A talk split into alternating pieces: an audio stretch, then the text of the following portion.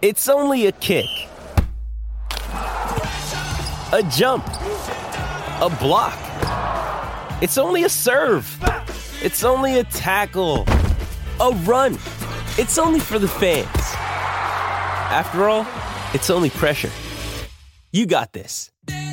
Adidas.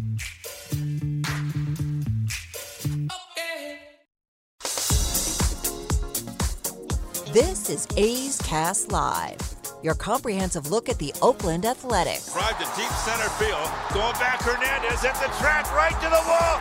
Gone! Elvis Andrus! And 29 other MLB clubs. High drive, deep left field. Nino left the building. Guerrero lifts one to left field and gone. Oh, Tani, that was a moonshot out there in the right center. Alonso defends his title, the 2021 Derby champion. Join us as we take you inside the baseball universe from OPS Plus to juiced balls to game changing moments. We have you covered. Spend your afternoon with us next from the town, only on A's Cast Live. Here's Chris Townsend. I can smell it in the air. Oh, yeah. People are starting to get juice. People are starting to get ready for baseball season. And we got a fun one. We got a little night baseball. I've been watching day baseball all day. I was just watching the Halos and the Rockies. Hey, nothing says 2022. You know, when I look back on this start of the year and I think about my life and I think about where I am in my life and everything going on in all of our lives. And I think about everything we had to do to get to this moment.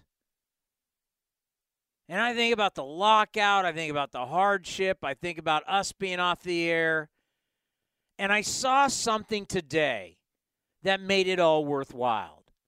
You know, we were locked out through Christmas. We were locked out through the new year. We weren't working. Cody was bouncing off the walls because he had nothing to do. I mean, it was miserable and all. You guys were worried. No baseball. What's going to happen? I mean, it was doom and gloom. And then I saw the ray of light today. I saw today what is going to make all of our lives so much better and so much more special. And it popped up right in front of my television that the fight between the owners, the fight between the players, it was all worth it for one reason. Kris Bryant now is a Colorado Rocky. Seeing Kris Bryant in that purple spring training uniform made me think, ah, the baseball gods got it right. I was looking at that. I'm like watching that, you know. I'm like, I'm like, Angels Rockies, huh? Kris Bryant is a Rocky. That's where we are in 2022. Well, you know, I mean, he's going there to win, and probably like Mike Hampton, he enjoys the school system. But seriously, on a serious note, I know there's a lot of build up there. Uh, Little Night Baseball. I, I actually, even though spring training to me is always day baseball, like sitting around, I mean, there's nothing better. Sitting around, if you're able to sit around, obviously we have unique jobs, but like to sit around and watch games today. The, I was watching the Astros earlier today. I've watched a bunch of games. I was watching the Astros. I saw Rockies. I saw Angels. Just watching baseball in the background is solid. Then tonight we got uh, we got A's, we got Dodgers, and I'm not sure is this game on. Is this on the network or is this on our uh, on NBC Cali? I think. Uh, well, we only have two games that were on TV this year for spring. It was Sunday, and I think next weekend there's another game with Glenn and Dallas.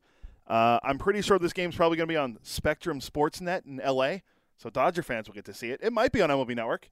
Uh, I don't see why it wouldn't be. There's no other games going on tonight. Uh, I haven't really checked the. So we the must night- be playing at their yard then. Yeah, we're in Glendale. We're at Camelback Ranch, is where we are.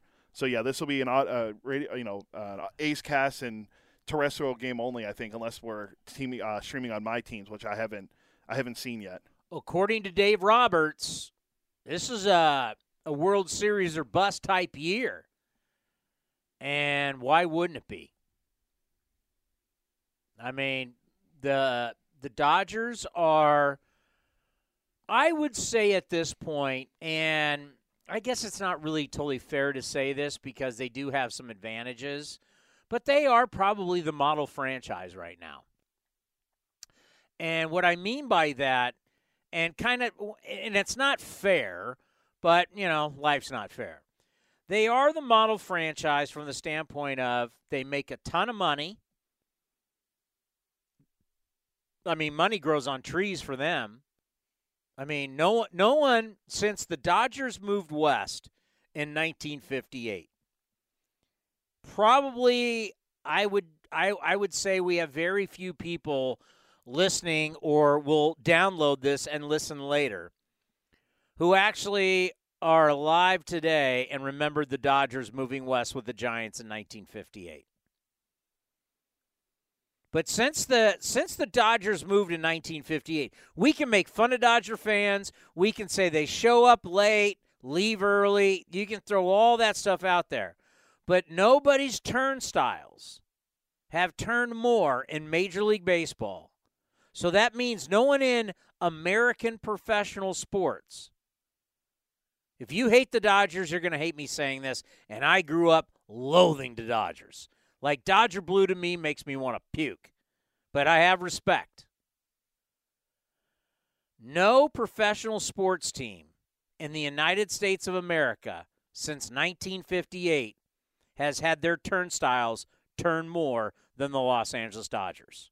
Look it up, it's fact. Obviously, baseball, the other sports, hockey, NBA, NFL, they can't compete. They just can't. Because baseball's got 81 home games. And obviously, it hasn't always been 81 home games since 1958, but baseball has always had the most home games. But it tells you, I don't care how loyal any fan base looks, nobody has, Dodger Blue has had more fans than anybody in all of American sports. They put butts in the seats year after year after year. And I do believe at this point they do have, it's either number one or number two largest cable deals in baseball.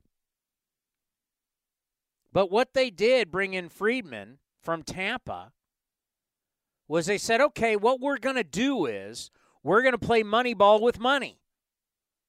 That became the chic thing, right?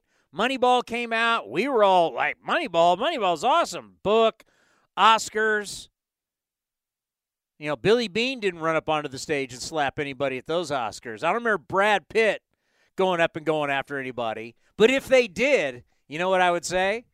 Sounds like an Oakland A already. I was waiting for you to, if we were going to get into that or not. Maybe we'll do it later. The slap heard round the world on Sunday night. I mean, that took over. That took over the world when that happened. Well, it took over. It's still the second lowest rated Oscars of all time. So everybody's slowly their roll. It, it, it is a great, you know, if we were able to teach, if somebody said, Townie and the Commander, you're now going to be college professors. And we're going to bring you in to talk media, and that counts social media now. And as you said, it took over the world. Well, it took over social media, but no one was really watching it. It's the second lowest rated Oscar. All those award shows, not to get away from baseball, but all those award shows are really dying. They've all had record lows, uh, record lows. Whether you're talking Golden Globes, Grammys, I mean, just down the line, people are not watching network television and they're not watching these award shows anymore at all. And these award shows, these network these networks have paid buco bucks for these to have the rights to these award shows. They're not being watched. So even Chris Rock getting slapped by Will Smith and Will Smith going down and still yelling at Chris Rock, keep my wife's blank out of your mouth, and all that, still the second lowest rated Oscars of all time. Yes, I do talk ratings because that's that's that's what you talk about. Ratings and success is what makes the world go around. For us, it's ratings, it's attendance, it's all that kind of stuff. You can't you can't you can't get away from it. But yes, Twitter goes nuts, Facebook goes nuts, but people just watch it on Twitter. They weren't watching it, nor were they taping it. Second lowest rated Oscars of all time. I remember the Golden Globes, like back to back years, the lowest rated ever. The Tonys, oh, they're all just taking an absolute nosedive. But the Dodgers, what they have done, and Friedman and Company, is he considered what is he? Is he president? Is he VP? What is his fancy title? I think the he's. Dodgers? I think he's Andrew president. Friedman. I think he's president of baseball operations. Yeah. What he's the head honcho. Yeah, president of baseball That's operations. you know what? That's what we're going on from here on out. Because I can't. What what's Chaim Bloom in, in Boston? chief baseball officer. Don't forget it. Billy Beane's vi- vice president of baseball operations. Correct. Far, I think Farhan's vice president of baseball operations. David not- Forst is general manager. I just you can't keep up with these guys and all their. Uh, what the hell's the guy's name in Kansas City who's been there forever? Dayton Moore. Dayton Moore. What he's got some. He's got like three titles. Well, Farhan's actually the president of baseball operations for the Giants. He's president, not VP. But no, yeah, he's president. Billy's VP. Farhan's president. Uh, And Chaim's what? Chief baseball officer. Is there a since he's chief baseball officer? Is there a baseball officer below him? uh, that's a really good question. Why question. does he get chief? Uh, Dayton Moore is the president. He's the president of the Kansas City Chiefs. Chiefs. Royals. Oh wow, he stepped up to the president of the organization. Yeah, that's right. They did have someone take over as their general manager. I forget who it was. It happened like in. I think it might have happened. but he used to have like a three title deal. He was like vice president and blank and blank and blank. He had like three titles. But now he's just the president, so he moved up. yeah, it says right here. Uh, this is Wikipedia, so take I believe everything I read on the internet and everything I see at the Oscars. Moore will be promoted in 2021, so this is now the 2022 season. He'll be promoted to be the team's president of baseball operations. Now, good for him. So, they, the Dodgers, were criticized for years for not unloading their top prospects. Like, people in LA were like, hey, you know what? We're winning, but we're not winning a World Series. And, like, you're holding on to, like, Gavin Lux. Why? Why are you not bettering this ball club? And, and, and that was kind of before the Mookie Betts deal. And then, of course, they brought in Mookie Betts. They won the COVID season, which people are now starting, and it kind of ru- it, it does rub me wrong. People are now starting to throw shade on that. And if if you remember listening to this program, I said those people are uh, morons, to put it politely.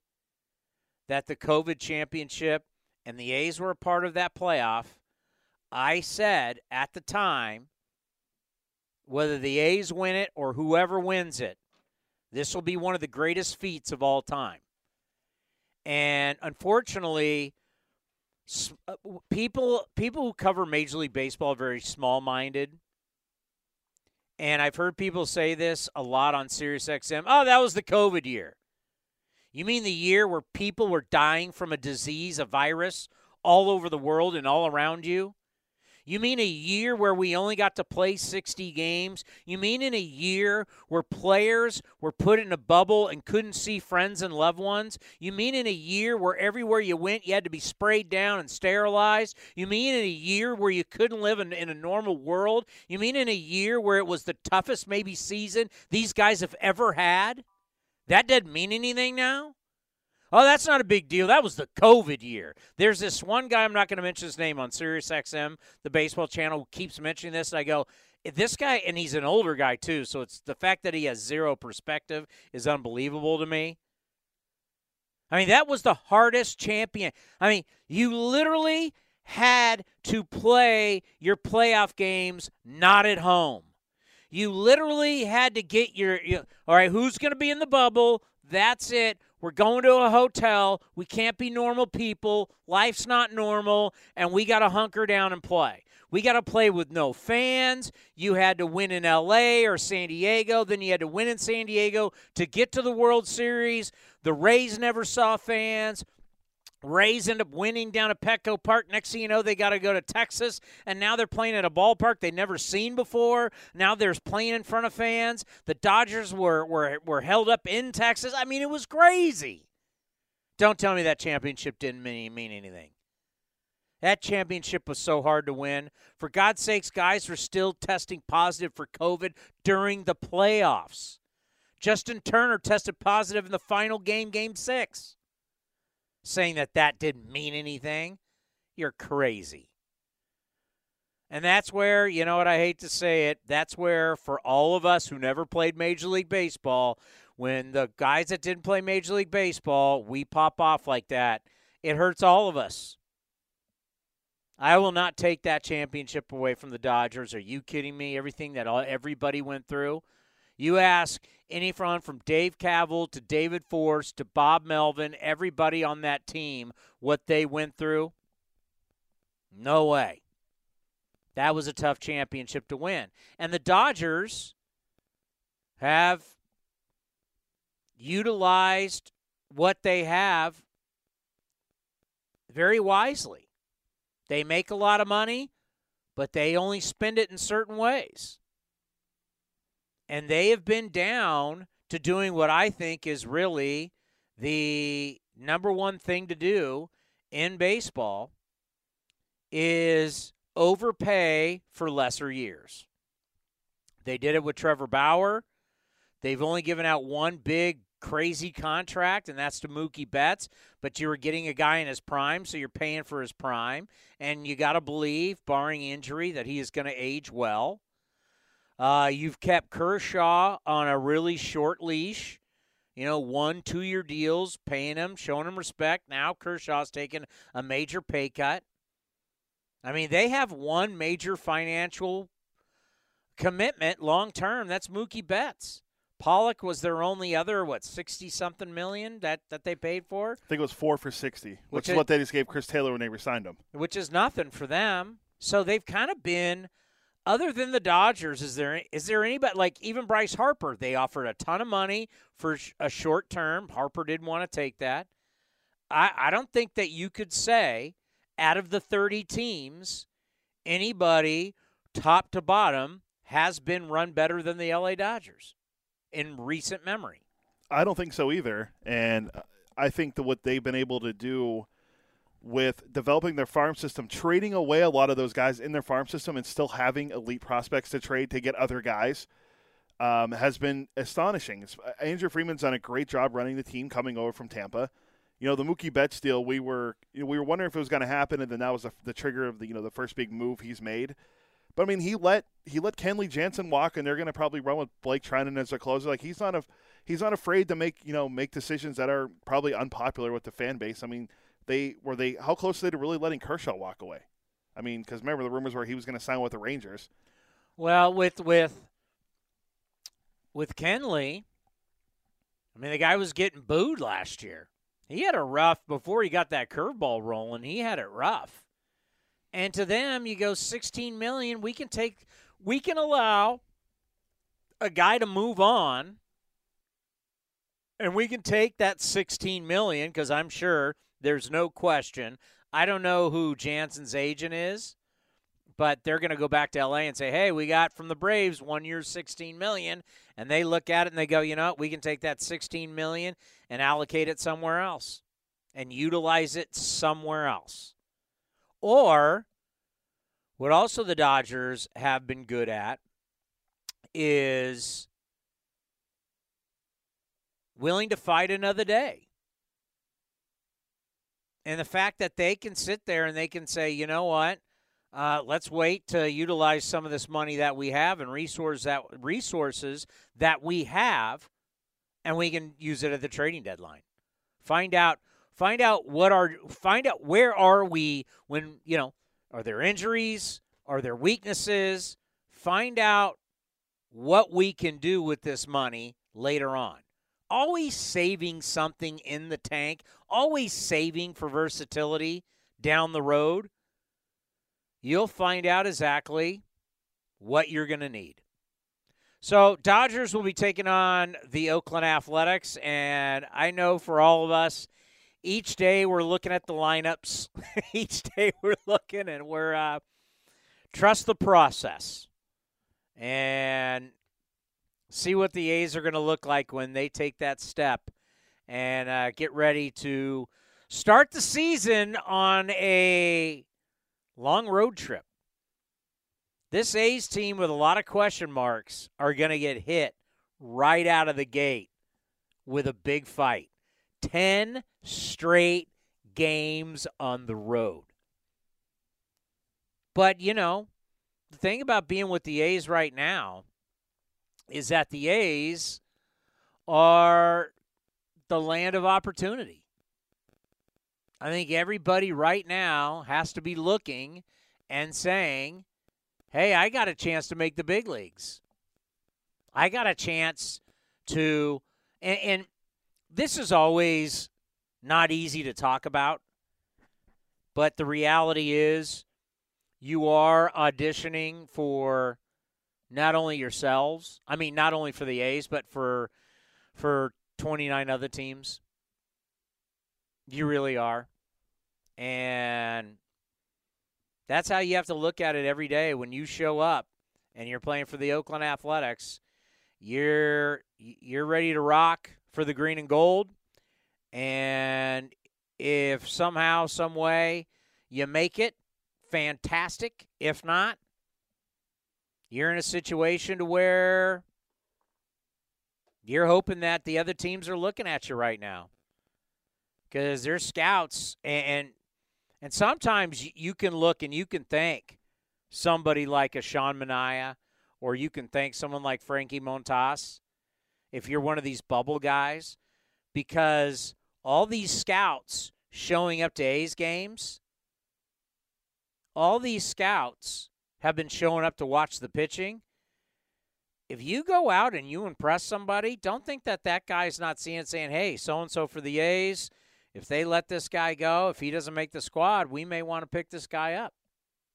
The pitchers have brought the the, the pitcher's availability or rumored availability, when you talk about butts in the seats, they've put scouts in the stands. And those two guys are the guys we're going to probably hear about all year long. And the thing with the A's, you know, going up against the Dodgers tonight, uh, you, you do we want to put stock in the spring training stats because the Dodgers are two and five. They're struggling. I don't know. I don't know. I'm, I'm a little worried about them heading into the regular season. Now the A's are two and seven. There's a big difference, and you know the A's are trying to figure out who's in the bullpen. Yeah, I'd behind. like I'd like to see you flip this one around. So you're crapping on the Dodgers for being two and five, uh, and how are you going to sell that about the A's? Well, the the what I'm trying to sell is people panicking about the Dodgers. There's no need to panic. Then again, uh, there's the A's are trying to figure things out with the the rotation. Can you honestly find me anywhere, anywhere? I'll take the craziest blogger in the world. I'll take the. Can you find me anywhere that somebody is panicking about the Dodgers two and five start in spring? I don't know if they're they're they're panicking about their two and five start. But so I, the answer is no. No, but I'd be panicking about Cody Bellinger though. Your guy has struggled since that MVP season. I know it's spring training, but in 50, in 22 at bats, he struck out 15 times. How do you go from being a former MVP, the number 10th ranked player in baseball last year, according to MLB Network? He's number 99 this year. How do you do it? Watch Cody Bellinger. He's so good defensively. I'll give him that. He he doesn't make contact. He is, you know, the modern day player. Which, oh, by the way, I have taken it upon myself to take time out and I'm to go. We get sent so many good baseball books that they just stack up and life moves on and and I realize that oh I was going to read that and I didn't. So I'm making it a a a new thing for myself to start going through these baseball books. Cuz you know you'll read like a chapter and then you put it next to your bed next next you know it's got dust on it and you haven't picked it up in a couple months. I am actively reading a fan's guide to baseball analytics why WAR, WHIP, WOBA, and other advanced sabermetrics are essential to understanding modern baseball. And there are some things that I tell you, I, I agree with it so much, and there's other things I so laugh at.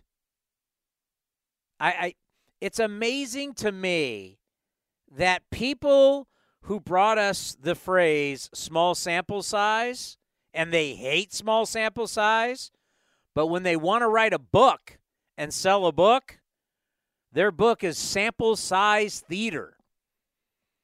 Oh my God. I cannot wait. Anthony Castrovince, who's a friend of the program, good writer.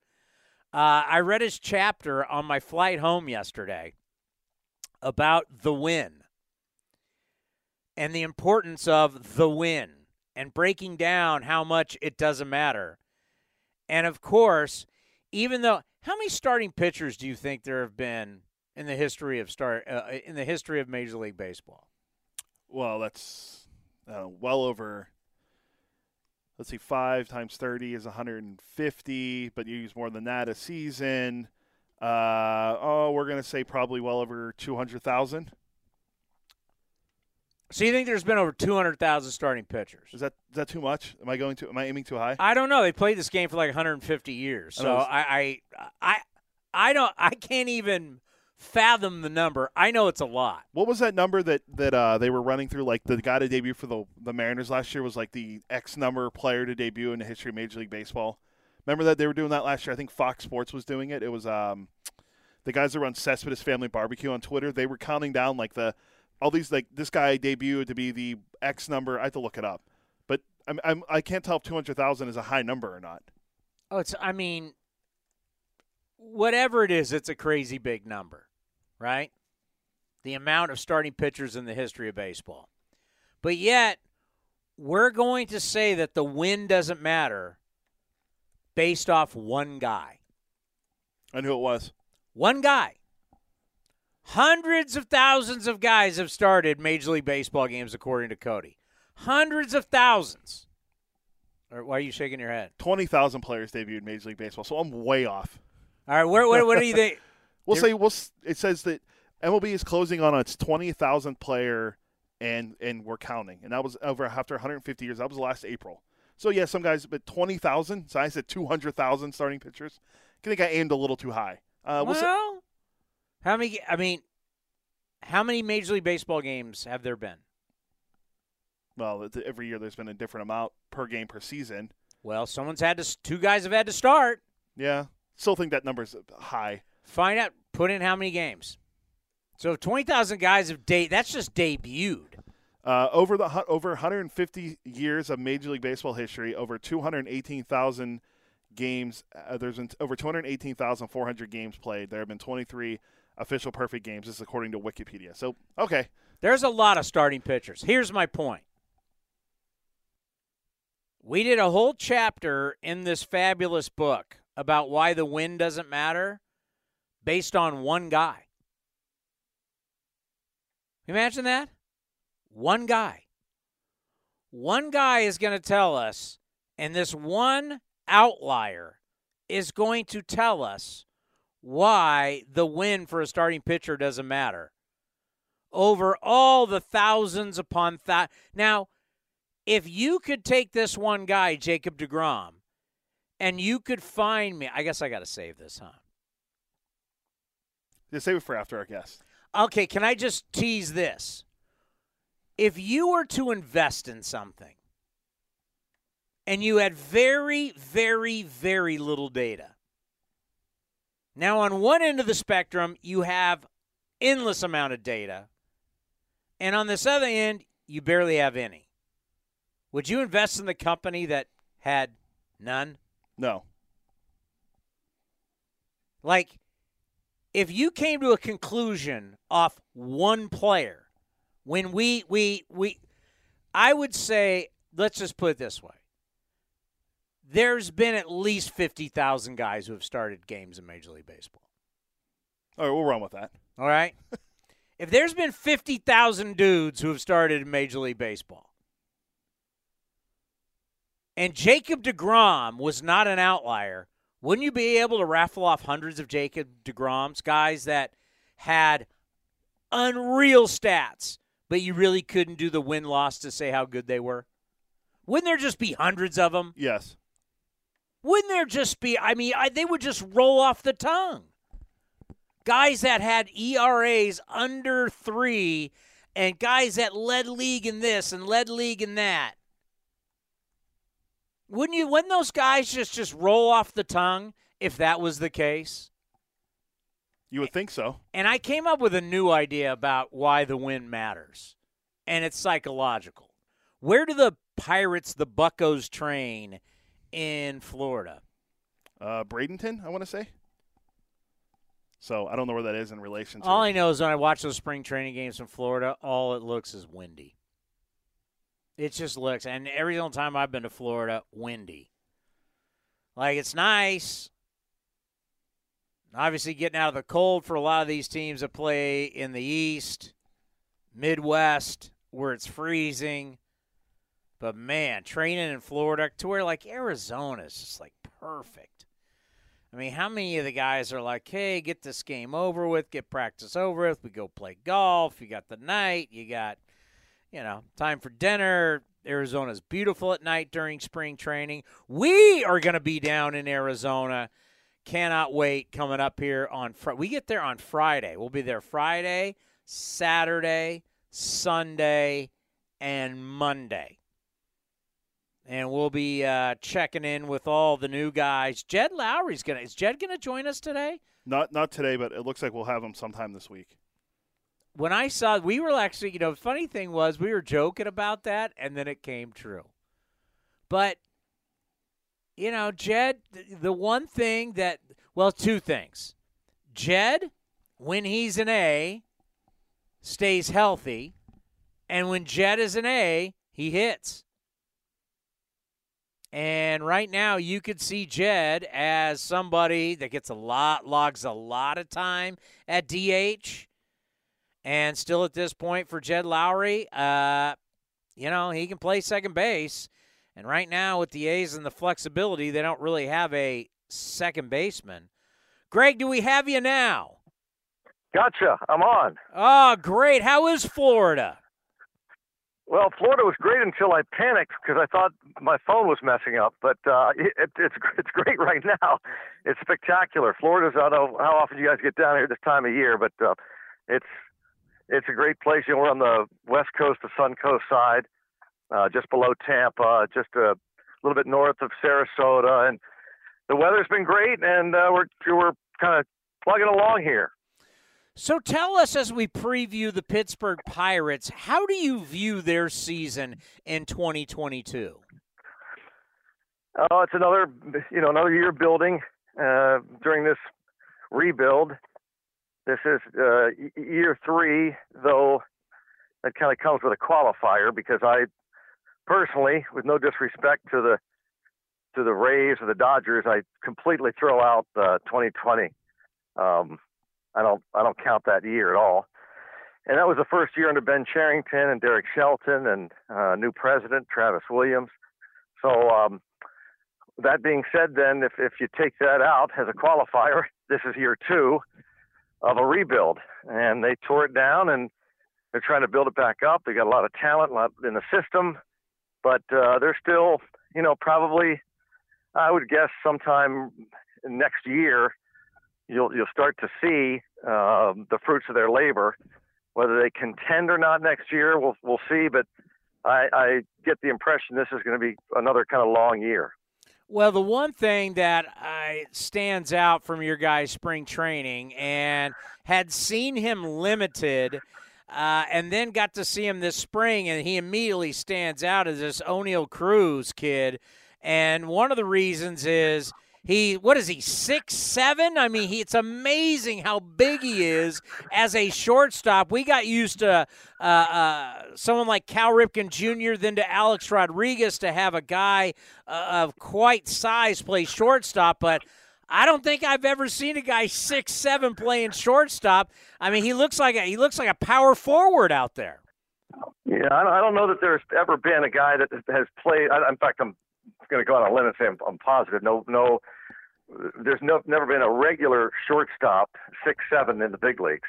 Um, And you know the debate goes on. We just uh, a couple hours ago, the Pirates announced that they were sending him down to the minors, so he's not going to make the club, which really disappoints a lot of Pirate fans. They're kind of looking forward to seeing this. As you say, he's like a, he's a freak of nature. Um, not only is he six seven, but he's got you know just unbelievable raw power for a young kid. And um, but they think he needs more developing. They, they he hit a couple of home runs this spring that were ridiculous. Uh, end up ending up on his uh, back knee on a follow through on one swing, and then crushed one. Uh, I don't know what the distance was. I was not at the uh, at the ballpark uh, when he hit the second one, but it was the people that were there said it was a tape measure job. And um, but the debate is, you know, can he play shortstop every day in the big leagues? Uh, the Pirates are going to start introducing him to the outfield at, at uh, AAA. He played actually, I think, three innings the other day in a, in a big league spring game in left field. And, uh, uh, you know, he, he wants to play short. There are many who believe that he should be given the opportunity to play shortstop at the major league level until he shows that he cannot. Um, because you know it's it's uncharted waters. You, you mentioned you know his size. Of people just baseball people think that you know at that size you just can't play shortstop. Um, but he's played there in, in his minor league career. Um, he gets to a, a, lot of balls with those long arms. He's quick. He's very athletic, and uh, we will see when he gets to the big leagues where he starts. A lot of it might have to do with what's going on at the major league level at the time. Right now, Kevin Newman is the starting shortstop and a Gold Glove finalist last year. He was terrible offensively coming off a 2019 rookie year where he hit over 300 and uh, drove the ball into the gaps. Uh, so he's the uh, he will inherit that that position this year uh, it, unless he's moved out. Uh, and and and when Cruz is ready, maybe he goes out to the outfield. Maybe Newman changes positions. He plays a lot of second base, but it is it's it's it's the one thing you know that the, the Pirates have the fans have to hold on to in terms of uh, the rebuild. That that this is kind of the first big big piece of the rebuild. Oneil Cruz. Well, I'm telling you right now. I saw it the other day. I can't remember what day it was. I, you know, I, I am a junkie. I sit around and I watch all these spring training games, and it's it's on in the background. When I saw him the other day, I'll tell you what. I have no reason here out west to tune in regular to Pittsburgh Pirate baseball right now.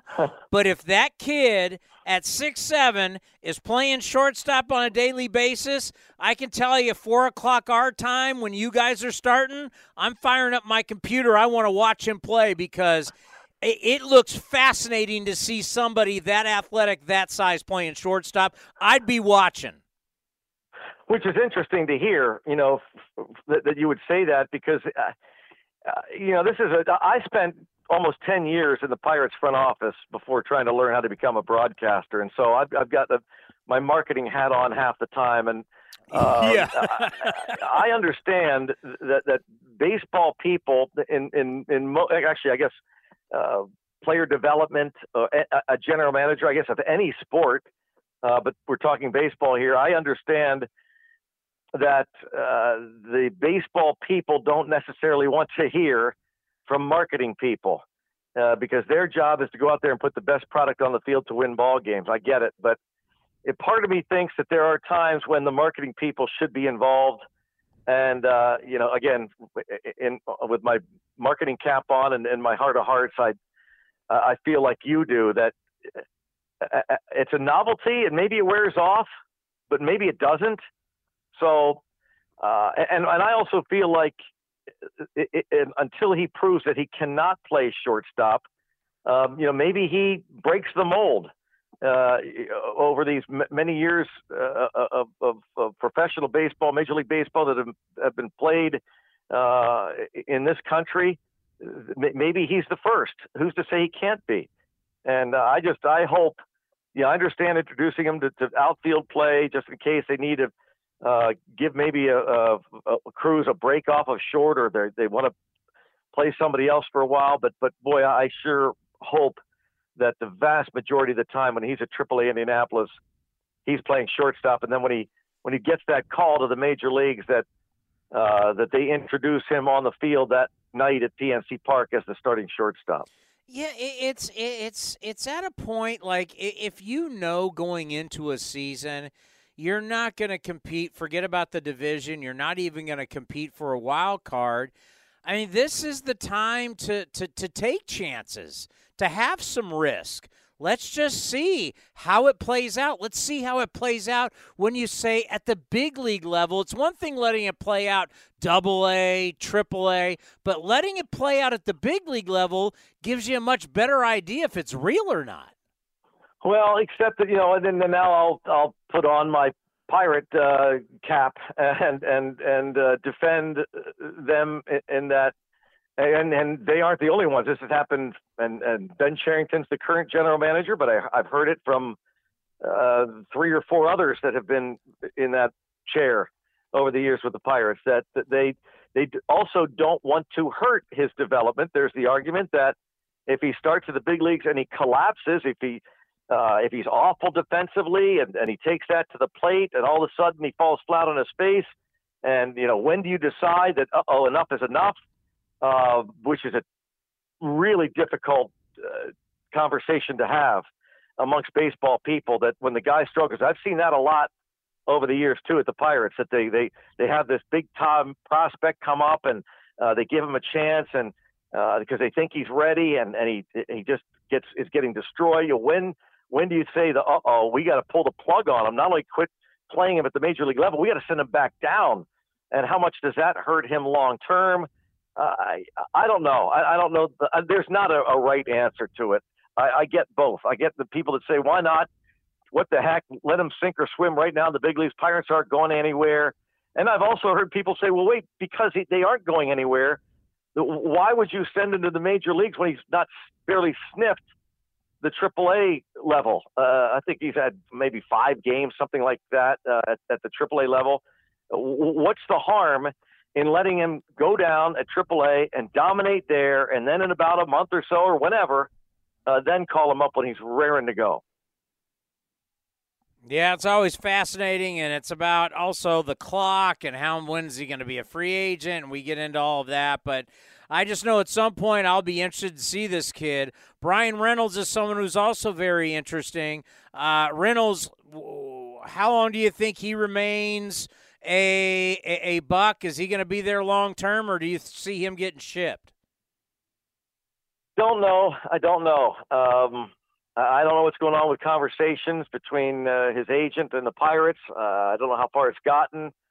I would think that the Pirates would love to keep him long term. Uh, I just I don't I don't have an answer. I you know he's he's still arbitration eligible for I guess three more years after this. Uh, and then if if he's not signed, uh, then that decision comes. And certainly uh, the A's and other clubs have had to to make this call. Uh, when when you're a, a, small market team, you've got to to, to decide: do, do you let that do you let it run its course? Do you let him play out his arbitration years and then let him test the free agent market, knowing you're going to lose him, or do you trade him in his prime? knowing you're not going to sign him long term, it's it's a very different. It, it's why it's so difficult. Well, it's, it's difficult to win in sports. Period. It's tough to win games in any sport at this level, and it's really difficult to win, especially consistently, when you're running a small market team. Uh, so uh, I don't envy uh, Ben Cherington uh, by any stretch. You know, when you look at the Pirates, how do they get to a point that they are competitive on a consistent basis? Or is it a build it up, have a quick run, hopefully it works, and then you got to restart all over again? Because the difference between, let's say, Oakland and Pittsburgh is we're sitting here talking ballpark, ballpark, need a new ballpark. Pittsburgh already has one of the most beautiful ballparks in the game. Well, I'll put out a warning because I heard all that, and and uh, by the way, I was totally in favor. I I was I was having debates with local politicians uh, at, at, at fire halls leading up to the the the, the vote on on whether they should raise the, the sales tax uh, to to build PNC Park. I was all in favor of it then. I'm still in favor of it, but I will tell you that people that were against it and and people that questioned a new ballpark uh, and wondered about the sincerity of the then ownership group. They're long gone by now, but when they begged uh, the city and the state uh, and the county for help uh, and the taxpayers for help, they said, you know, in order for the Pirates to play with the big boys, in order for us to kind of sustain, in order for us a chance to win, we've got to have this new ballpark. And you know, if, if I'm, I'm, if I'm honest with you, it, it's it's not as if the ballpark did it. Uh, they had they had a, a record first year in the new ballpark, and that novelty wears out because you have to win. And and having been uh, in, involved in, in other sports besides baseball, I spent you know four years in the Buffalo Bills broadcast booth when the Bills were going to Super Bowls, and I tell people this in Pittsburgh, they don't like to hear it. They think it's blasphemy. I say, you know, I hate to tell you this, but as much as you love that, it's a great town. The Steelers are, are, you know, it's a great football town, but there's just as good a football town uh, about four hours north of here in Buffalo, New York. And they're like, what? What are you kidding me? Yeah, it's true. And in fact, I can probably point to uh, 15, 16, 20 other cities that are just as good a football town. Hockey, baseball, that doesn't matter the sport. It's a very simple equation. You can have the most beautiful ballpark in the world, but if you don't win, and PNC Park is every year is rated, if it's not the best, it's the top two or three. Uh, if you don't win, they don't come, and it's uh, and that goes to. And I learned my lesson a long time ago. I had an argument with our former general manager when they traded Freddie Sanchez out to the Giants and Jack Wilson to the Seattle Mariners and uh, I, I kind of pleaded with him as a as a as a representative of the fans. Like, how can you do this? The, look at the, the the kids in the ballpark that are wearing Freddie Sanchez and Jack Wilson jerseys, and I had buddies of mine and and fans tell me that, about their kids that were crying when they heard Jack Wilson was traded, and I said, you know, how can you do this? Uh, he said, what do you think these fans prefer? Jack Wilson on a 100 loss team or somebody else when Jack Wilson is gone on a winning team. And I thought about it, and you know, for a long time, I was one who believed that you had to keep certain players uh, in order to keep the fans' interest. The only players you need to keep the fans' interest are players that help you win ball games, and that is the cold, hard truth of it all. And it, it goes with the players, and it goes with ballparks. Uh, I, I sure hope Oakland gets it. I think it'd be awesome. I think it's a great area. Um, but having lived it, I can promise you, uh, it is not the end all. Uh, it, it, it, it, it takes a lot more than just a ballpark to win and draw fans. I know I've asked you about this before, but to me, it's always fascinating. You being around the Buffalo Bills, that is truly one of the great modern day football teams of all time. I mean, all the Hall of Famers, what they accomplished going to four straight Super Bowls, just getting to one, but going to four straight. I know they lost the four, but they were such a high powered, uh, the K gun. Uh, on defense, Bruce Smith, Darryl Talley, they had so much talent on both sides of the ball. They will not be remembered as one of the great teams, but I mean, they truly are. It just sucks they never won a Super Bowl. And that's the shame of it all because, you know, you know, postseason began back in 1903 when the owner of the Pirates and then the owner of the Boston Pilgrims decided, you know, what we could make more money here. The Pirates won the National League. Boston Pilgrims or Americans who became the Red Sox. You know, they they won the American League. The Pirates won the National League and the two owners got together and said, you know, what if we decided that we don't end it here? How about we extend it? Let's do a best of nine series. We'll call it a championship, and we'll get more fans and more money. And that's how it began. And so, as the years have gone on, over well over 100 years, and other sports have gotten involved and very popular, they realize that there there's great money, not in just the regular season, but in these playoffs. And the playoffs, I, I think probably most especially in baseball, are such a crapshoot. You know, in hockey, the playoffs for me, that's the real regular season in the NHL. The the the preseason is, for all intents and purposes, in hockey, is almost the entire regular season. But the playoffs begin the real season. But but anyway, the, the point is to your point about the shame of it all that the Bills won four straight AFC championships. They got up off the deck each and every year when the rest of the world wanted someone else in there. Everyone was against them. Everyone doubted them every year, and they kept coming back. And anything can happen in a championship game, and it's a shame because they they should not be remembered as four-time losers. They should be remembered for four straight winning seasons, championship seasons in the AFC. And you mentioned some of those teams, the, the, players rather specifically, the K-Gun offense, all the Hall of Famers, Marv Levy, Hall of Fame coach, Bill Polian, who put that team together as the general manager.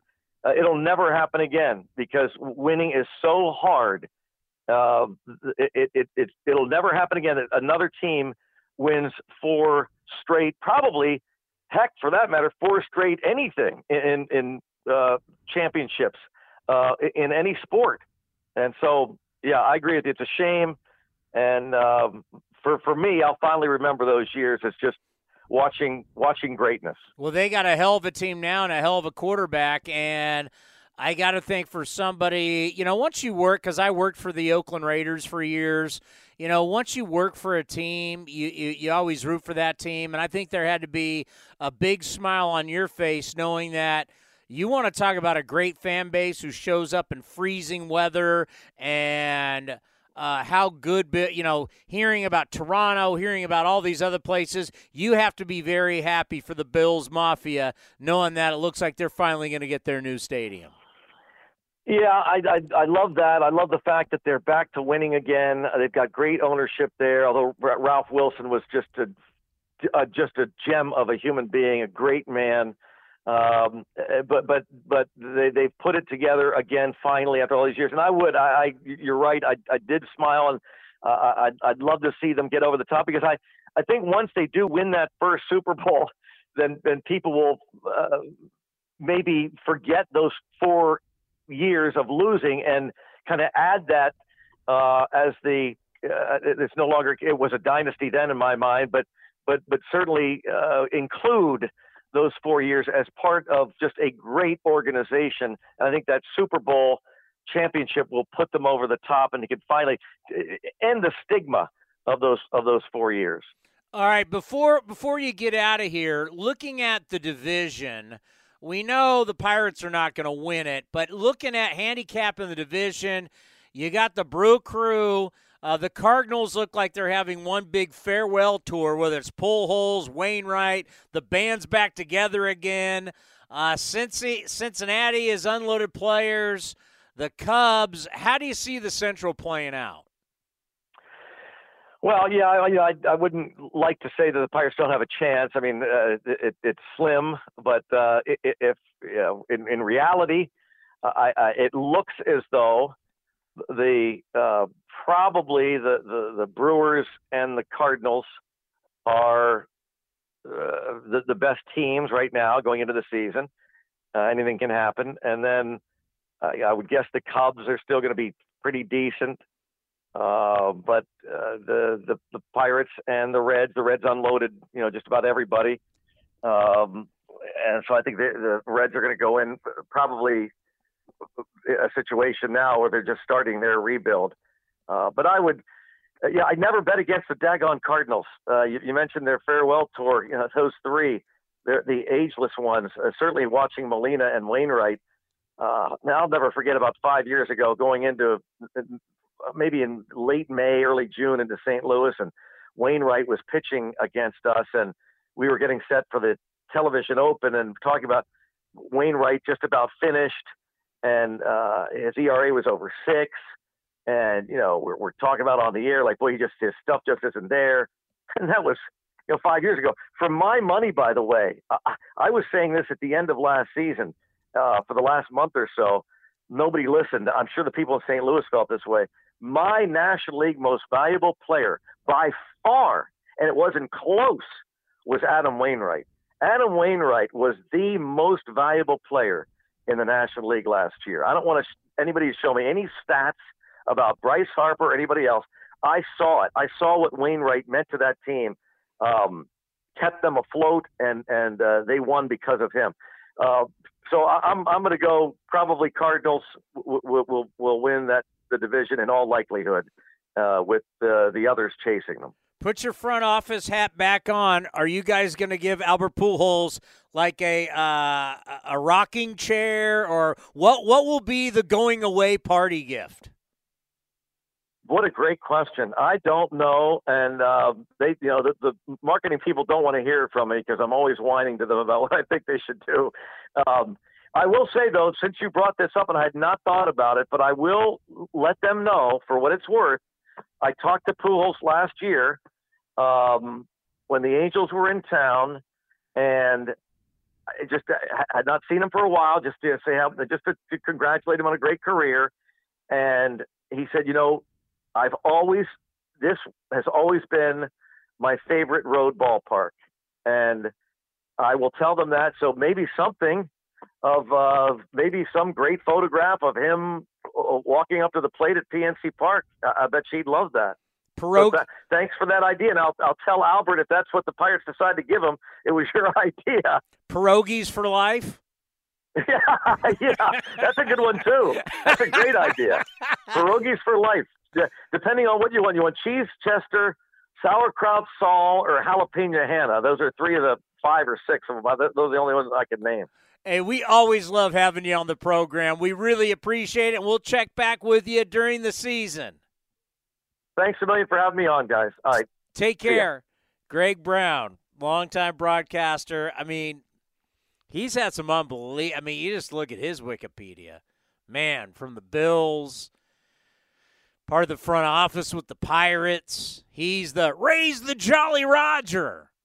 He's not going to be raising the Jolly Roger all that much this year, boy. Well, yeah, well, you know, I'm a I'm a realistic uh, Pirates fan. I know that they're going to be terrible, so um, I'm just looking towards when Henry. How many Pirates games will you even watch this year? Uh, well, they started three hours ahead of us, but we'll be on the air at that time, so I won't be able to watch. That's them. what I'm saying. How many? I mean, how many times, as a Pirates fan, will you say it's Saturday? I'm not going to leave my house because I'm going to turn the Pirates on and watch them on a Saturday or Sunday morning.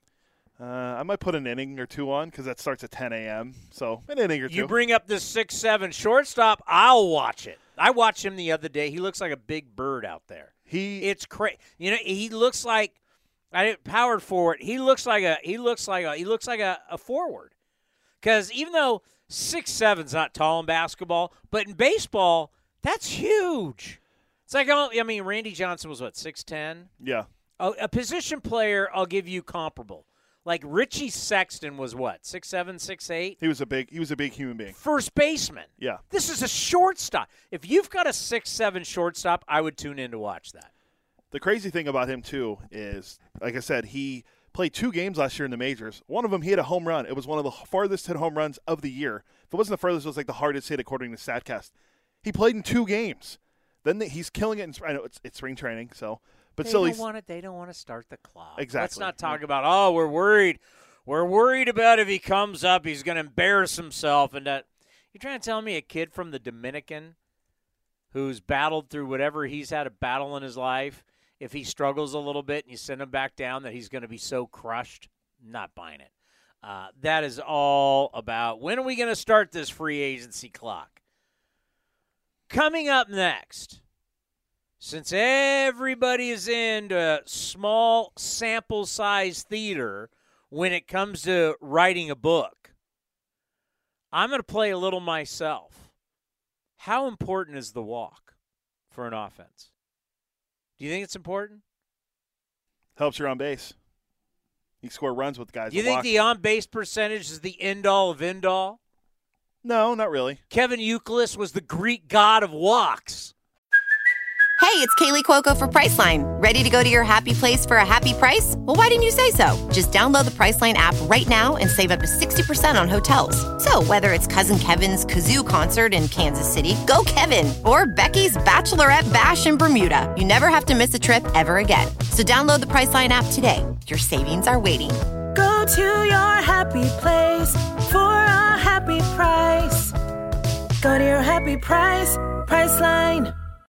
Eh, He won a couple. He won a couple World Series. Let's play a little sample size theater next, right here on A's Cast Live. A's Cast Live continues from the town. Here's Chris Townsend. All right.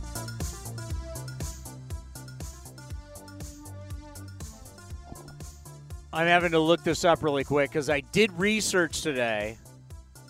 Ooh, Tiger played a full 18 at Augusta today? Wow.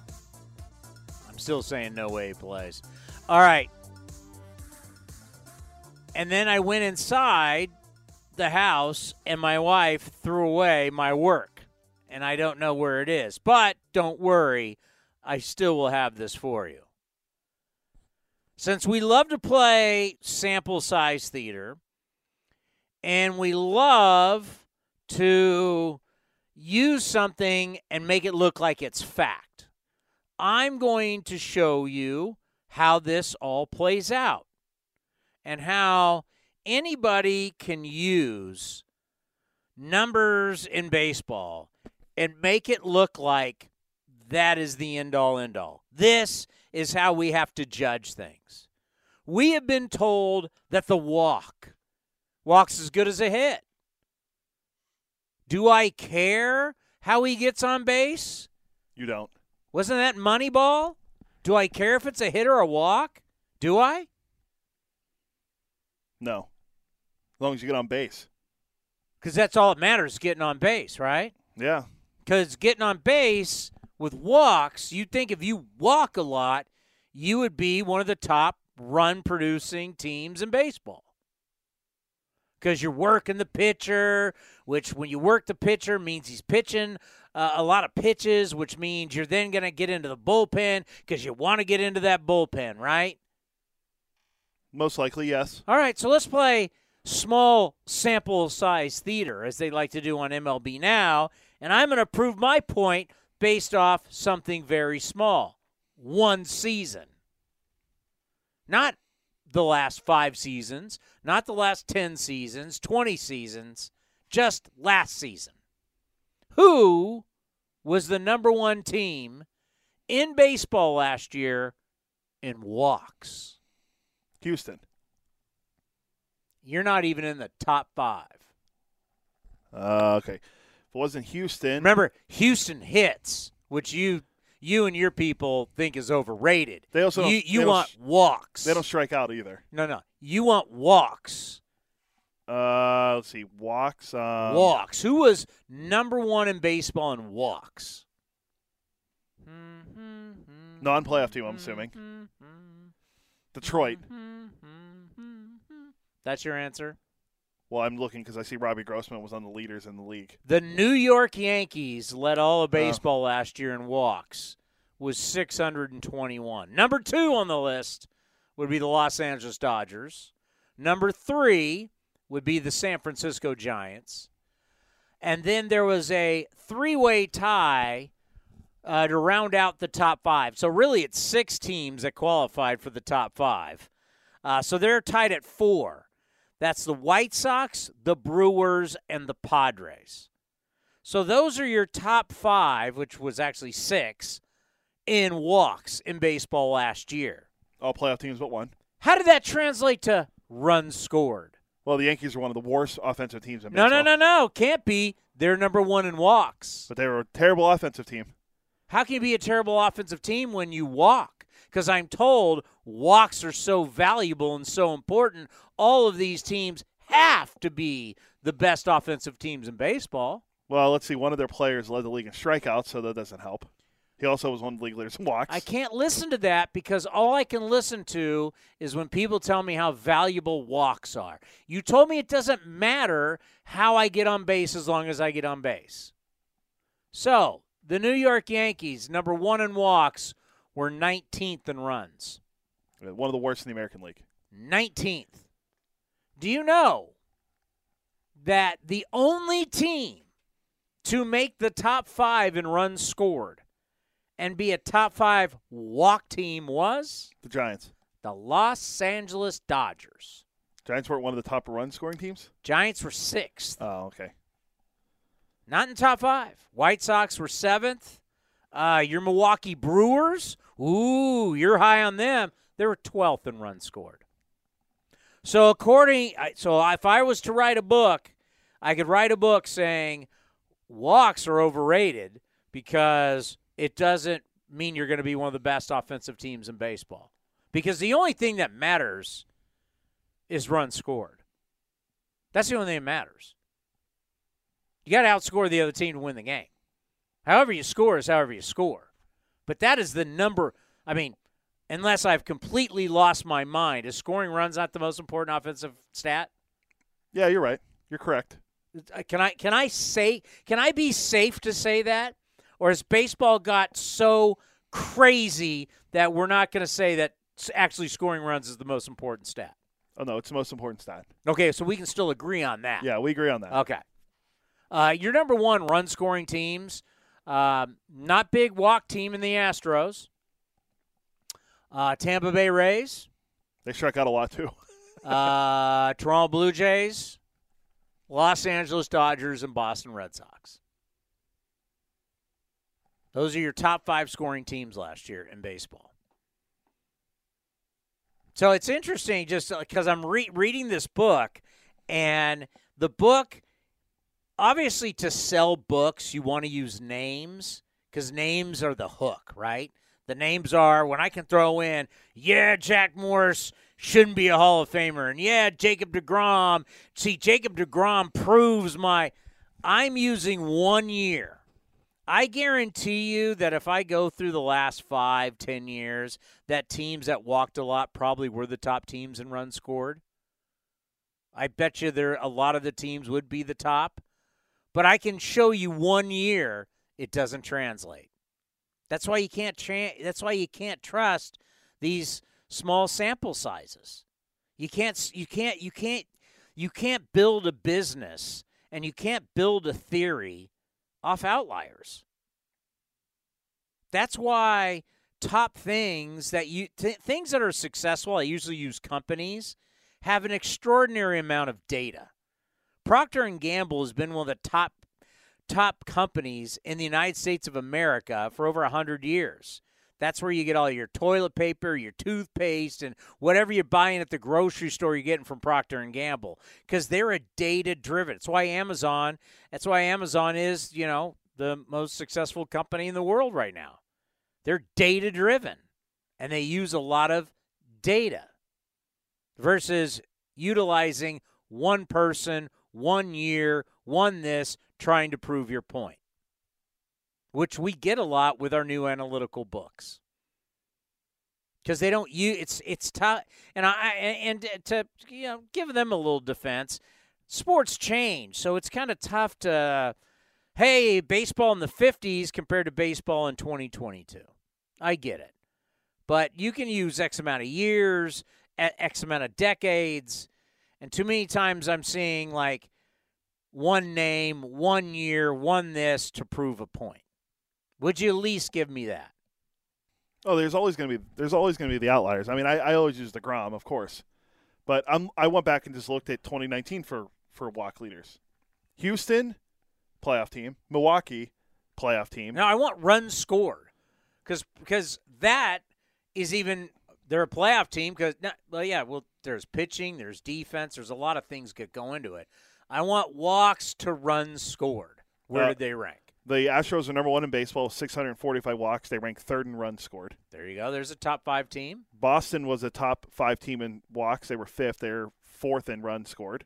Okay, that's two. The Dodgers were fourth in walks. They were a they were the fifth ranked offensive. So there you team. go. You got three. Th- there's my point. I only used one year to make me sound smart.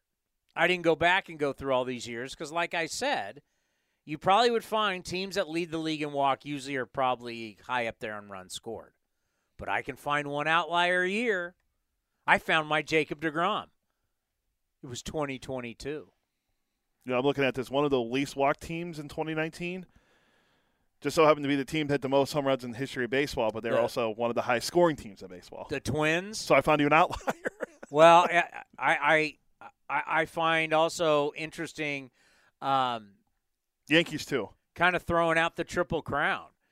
Like the home run and the RBI are so tied to each other that so many instances in the history of baseball, the guy that hits the most home runs leads the league in RBIs. It's happened 40, can't remember what I read, but it was like 40 something times. It's happened. So it's not it's not crazy to think that the guy that hits the most home runs is going to lead the league in RBIs because this the two stats are so connected together. Well, it happened last year with Sal Perez, leader in home runs and uh, RBI. Uh, didn't have a. I mean, his batting average is okay. He doesn't walk a lot, but that's okay because he hits a lot of home runs. He hit 48 of them. That scored 48 runs just by himself. So I was looking at just the the base on ball leaders from. well, last you know year. who you know who gets love in this book. And going back to Anthony Castrovince, a fan's guide to baseball analytics, is a player that was completely uh, you can't say ahead of his time, but he did things that if he played today, he would be looked at differently. And he is a friend of the program. That is the great Gene Tenace. Gene Tenace, back in the day, was a walk machine. He walked 101 times in 73, 110 times in 74, 81 times in 76, 125 in, in 1977, 101 in 78, and 105 in 1979.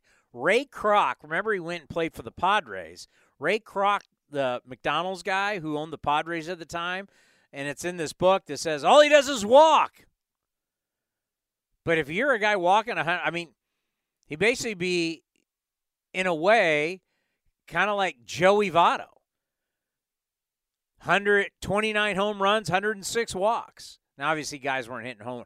They played in different ballparks, harder to hit home runs at the Coliseum than it is at the Great American Bandbox. But yeah, if if Gene Tenace played today and put up 30 home runs and 100 walks, people would love him. I agree with that. Padres 100%. could Padres couldn't wait to get rid of him. That was he, that was actually a question on Twitter a few weeks ago. I think it was High Heat Stats. They they, they take a they take like a screenshot of a, a baseball reference bo- uh, player's career, and they take off like the team or like the age or whatever to make it harder. And it's like name this player based on their stats. And one of them, uh, I think it was like two weeks ago, was Gene Tenace, because he was like this catcher wasn't the best when it came to batting average, but he did walk a lot. And and I remember looking, I'm like, who is this? And I looked and I was like, oh, it's Gene Tenace. But I was looking at just the walk leaders from last year. Do you know who led baseball in walks last year? Nope. It was Juan Soto with 145 walks. Where the Nationals rank? Uh, they weren't very good. Uh, That's obviously not his fault. Where where was he in runs scored? Uh, let's see, runs. Now, baseball reference only brings up the top 10. He was sixth. He was tied with Jose Ramirez at 111. So, others on the list Joey Gallo with 111. He also struck out 213 times. Uh, Bryce Harper, the MVP, walked 100 times. Robbie Grossman walked 98 times. Ohtani, 96. Matt Olson, 88. Grandal with 87. Um, Carlos Santana at 86. And that was tied with Vlad Guerrero Jr. at 86 and Freddie Freeman at 85. If you look through this list, Votto play or Votto, Gallo played for a playoff team ha- halfway through the end, so I guess I can include him. We'll do him as a half. Three and a half, two and a half guys made the postseason last year, and they were league leaders in walks. My my my my interest in this great walk debate is certain guys have the ability to draw walks. One of the reasons why is they have power And pitchers are afraid at times to throw certain strikes to guys that can leave the yard. Pretty simple. I agree. Yeah. Okay. So those guys can get walks. Now, the problem is, and I don't have any data to back me on this. I guess with StatCast we would now. But I could use a couple guys that have played here in the Bay Area. And when Billy Beane looks over to Paul DePodesta and Moneyball and says, Do I care if he gets on base with a walk or a hit? You do not. True, but how do I score a slow lumbering guy? That's something that doesn't get factored in. Gene Tenace is not a track star. I'll give you two other guys Jack Cust and Brandon Belt. They're not track stars. So the argument could be Gene Tenace, well, it's not his fault. I mean, he got on base, he did his job. Okay. But for a guy who walked a lot, he sure didn't score a whole heck of a lot of runs. For example, he led the league in walks with 110, scored 71 times. Led the league in walks with 125, scored 66. So you'd really need, I mean, obviously, I was a little kid. I don't don't remember, but like, how hard was it to score Gene Tenace from first when he walked? Incredibly hard. It seems like because if you're not, I mean, if you're not fast, you're not going to be able to get around the bases that quick. Now, uh, now there's things that they're trying to do now with moving second base around to try to make more runs scored. But for a guy like Gene Tenace, it's going to be hard to, uh, you know, qualify that with him trying to score from first on a ball in the gap. Um, they'll probably they're probably holding him a third, three two out of three times. For instance, Joey Votto's not slow. Yeah, I I don't know what he runs like now. He's not Albert Pujols. No, back no. in the day. Okay, so when so I'm gonna give you Joey Votto at a young age, 27 years old, walked 110 times, scored 101 runs. At the age of 29, walked 135, scored 101. Uh, walked 143, scored 95. One year walked 108, scored 101. And then another, year uh, walked 134, uh, scored 106. That's more like I would want to see it, right? If you're walking 100 plus times, you're scoring near 100 runs. So, yeah, is it great that a guy is feared and he gets walked a lot? Sure. But how am I scoring him? Becomes my question. Whether that's fair or not to him, probably not fair. But No, how hard fair. how hard is it to like you know, say, well, it's not as hard, but how many hits do I need to get to score him from first? Probably I would say two, unless it's obviously a home run negates that. But uh, two. You get a double, maybe a double, he might go to third. Then I said hits. two. Do you think two base hits gets Gene Tenace home? Well, if you hit a double and then a single, All right, I'm saying okay, no extra base hits. How many hits do I Oh. need? uh, Three. three. Yeah, probably. I need three straight singles, or a three, or I need somebody to walk. That that I don't know how we would look at that. I don't know if there's a metric to look at that, but wouldn't that be interesting to find out? Like big guys who hit home runs, who are feared, who walk, but they're slugs on the bases. They're never going to have great run scoring numbers. The first guy I thought of when you were t- like, talking about modern baseball, and we think about guys that home runs and get and walked a lot. He's a bad example because he actually led the league in runs scored. Uh, Vlad Guerrero Jr. When you think Vlad Guerrero Jr., do you think a track star? No, but he He can. I don't he can think move. of him as like he's not uh, Pablo Sandoval running bases. no. He's not Buster Posey. He's not popping his belt. Let's Yeah. be honest. But he did score 123 runs, and he walked, I think, 86 times. And he also hit how many home runs? 40. What did he hit 40 something. But the Jays also had three guys in the top five in runs scored last year. But those are all guys hitting at the top of their lineup. So your your your your question about Gene Tenace, the three hits. I mean, you could say that about a lot of catchers probably in the game too. Let me let me let me give you Jack Cust, our old buddy Jackie Cust. Jack Cust walked 105 times in 2007 at the age of 28. How many runs scored do you think he had? Uh, 67. 61. That was a great guess. Oh, so he walked 105 times, struck out 164. Joey Votto or Joey Gallo. Yeah. But you would look at his OPS and you go, hey, he had a 912 OPS. It's above league, uh, above league average. That's way above league average. What was his OPS plus? Uh, 146. Oh, he's a, he's like in the superstar category. That's why you go, but I watched him play, and no, he was not. How many home runs did he hit that He year? had 26. Okay. And everybody gets happy. Ah, 26 home runs. Struck out 164 times, walked 105, only scored 61 runs. Actually, let me see. Let me see how many runs Joey Joey Gallo scored. So, year. hey, how about the next year? He led the league in walks with 111. How many times do you think he scored? 111 walks, uh, 57. 77. Okay, so one up a little bit. Struck out 197 times. Was the franchise record? Was is the key word there. Yeah, Matt Chapman would blow by that. But I, I wonder, like, how we could really look at this to say, yeah, like the fact the guy got on base so much, but man, he didn't score a whole heck of a lot of runs. And if you start blaming everybody else, because that that would be the argument, right? They would say, well, it's not his fault; it's the people around him. And then I just wonder, how hard is it to get him in? Let me look. There's one guy I'm going to look at right now. The guy that led baseball in, in home runs last year. Sal Perez scored 88 runs. Okay, that's actually pretty good for a guy that only walked. Let's see, how many times did Sal walk last year? Um, it was really bad after one point. He only had like nine walks after a certain date. Sal Perez last year in six in 620 at bats. How many times do you think he walked? We're talking about the best home run hitter in the game last year. How many times did he walk? Let's just say 54. 28.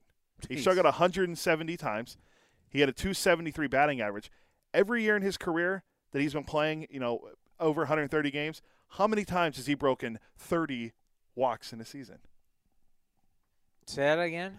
So every so Sal Perez has been in the league. We'll include he's been in the league 10 years. The one year he missed because of Tommy John surgery. He's been in the league 10 years. Every year, if you don't count the COVID season, from 2013 on, he's played in at least 130 games. How many walks? How many times has he broke 30 walks in a season? Once. Never. Never. His career high in walks was last year 28. He's going hacking. And he could be a potential Hall of Famer. This is a guy that never walks whatsoever. He's going hacking. Yeah, well, he struck out 170 times last year, 108 in 2018, 95. So he's broken 100 strikeouts three times in his career. But, I mean, it always blew my mind when you look at him for what he did last year. He walked 28 times in 620 at bats. But a guy like Jack Cust can be horrible on defense, walk 111 times, strike out almost 200 times. You'd be like, oh, but he had an 851 OPS. I'm gonna that's uh I'm gonna pull up one other guy that was a big home run hitter in the Bay Area. Let's see how many times uh how many times Dave Kingman uh, led the league in walks. That'd be uh Kong, that'd be uh oh, never. never. He did he did uh, get 60 uh he walked over 60 times once. How many times did he score 100 runs? Uh 100 runs. N- never. Let me see. I'm, I'm never. Never in his career did he score 100 runs.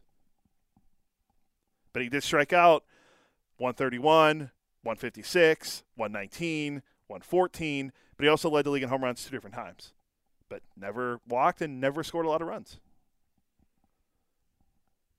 And also, when you hit home runs, is also a, there. You know, are you the guy that hits the home run when the team's up six two or down six two? Or that was the one thing about Khris Davis that I will always give Khris Davis credit for. There was a span for X amount of years where Khris Davis he hit home runs and they truly meant something. They were tying games up. They were putting the A's in the lead. They were extending leads he hit them when they mattered. I'm not, I, you know, if you hit X amount, of, you know, X amount of home runs, they matter. But it was like they used to come up with, you know, A Rod never hit home runs from the seventh inning on. You know, was not hitting home runs that you know that that really change the score or change the outcome, I should say, of the game. That's what Khris Davis did. That's why he was so lethal when he had his time. Now, Dallas Braden's going to join us. And let's ask Dallas as a pitcher, as a guy who had such great control. And I mean, Dallas, if he walked somebody, majority of the time, he was walking them because he wanted them to walk. He wanted to put them on. He was working. He was working it to in his favor. As we get you ready for a little A's and Dodgers here on A's Cast Live. Do we have Dallas? Uh, not yet. I'm calling him right now again. I mean, how many times would Dallas walk a guy knowing I'll just leave him on first base? And that that guy is not going to come around to score. And is that a weapon for you as a pitcher? Like I don't want to because the guy can leave the ballpark on me. So, and if I get into a situation where I'm in a hitter's count, uh, I'm going to stay away from that. But we'll delve more into this book, uh, Anthony Castrovince's book, as I continue to read it, because you know what people value in our game has changed over the years. You know, from when we went to when from what from where we were with Moneyball to where we are now. Oh my God. I mean, I think of the money Billy Butler got from the A's. Do you know why he got that money? It was because Billy Butler had hit a lot of balls hard, but he was unlucky. He hit balls at people, he hit balls to where the defense was playing him. So, one of the metrics that made the A's believe that was an unlucky year and why they gave him the money was because he smoked the ball all over the place. It just happened to be so many times at at defenders that they thought his year was actually way better than it was with the Royals and that he'd come to Oakland and continue to smoke the ball over the yard. How did that work out? It didn't. You're talking about XBA, expected batting average. How did that work out? It didn't. I'm looking at his expect. Let me let me find it. His expected batting average in 2015 should have been 249. In 2016, it should have been 312. So didn't work out really until. And how many games he played in 2016? Uh, doesn't. Sh- in 2016, he had 221 at bats. Yeah. So I don't know if that 312 batting average is going to stick. Yeah, I mean, uh, uh, delving into some of these numbers, uh, truly fascinating. But yeah, these big lumbering guys, how do you get them home?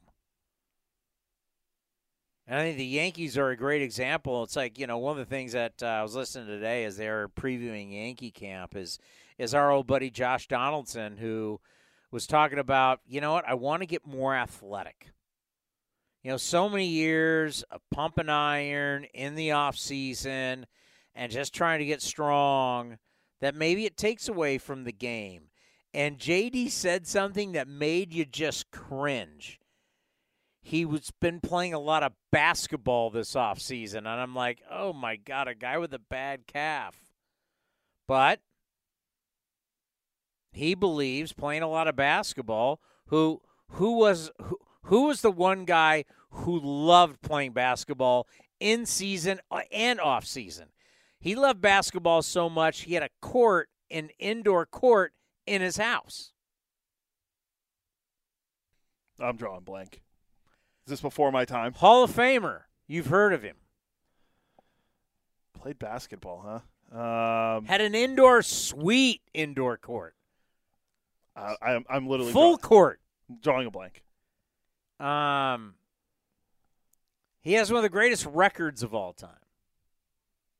It's truly an unbreakable record. Um, Nolan Ryan? No. I was gonna say he doesn't strike me as a big basketball guy. I have Nolan six four. I could see I could see Nolan going down on the block. No, Cal Ripken Jr. Oh yeah, see, I would have never known that. Cal Ripken Jr. loved hoop. Hey, decent sized guy six four, but yeah, he had a full court in his house there in uh, Maryland. I believe he lived in Maryland. Could have been Virginia, but I believe he lived in Maryland. But that I, I found that very interesting that Josh Donaldson, I it would scare the hell out of you of your Yankees training staff.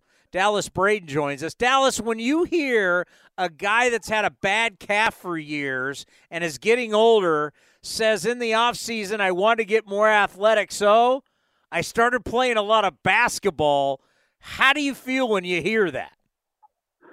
Well, I just hope that uh, if we're talking about the Yankees, I hope that he and Aaron Boone were able to team up and at least get together and, and, formulate an, a dynamic two-one-two. No, I mean, let's let's be honest. That's probably not exciting a lot of people that are in decision-making positions uh, because we all know that the contract comes with you know little clauses in it, and it, it tells you, hey, can you not do this? Can you not do that? You know, can you not ride a horse? Can you not ride a motorcycle? Can you not ride a snowboard? Can you not play in a hoop it up, pickup basketball tournament? Those are just things that they're asking you not to do to not jeopardize your playing time, not jeopardize the health, you know, for the company that's paying you probably a decent chunk of change to go out there and play baseball. So, uh, look, I'll tell you straight up, I have always marveled at soccer players and NBA players just simply because of their cardio capacity, because it's just up and down, chase this ball up and down the court in the field all day. It doesn't stop.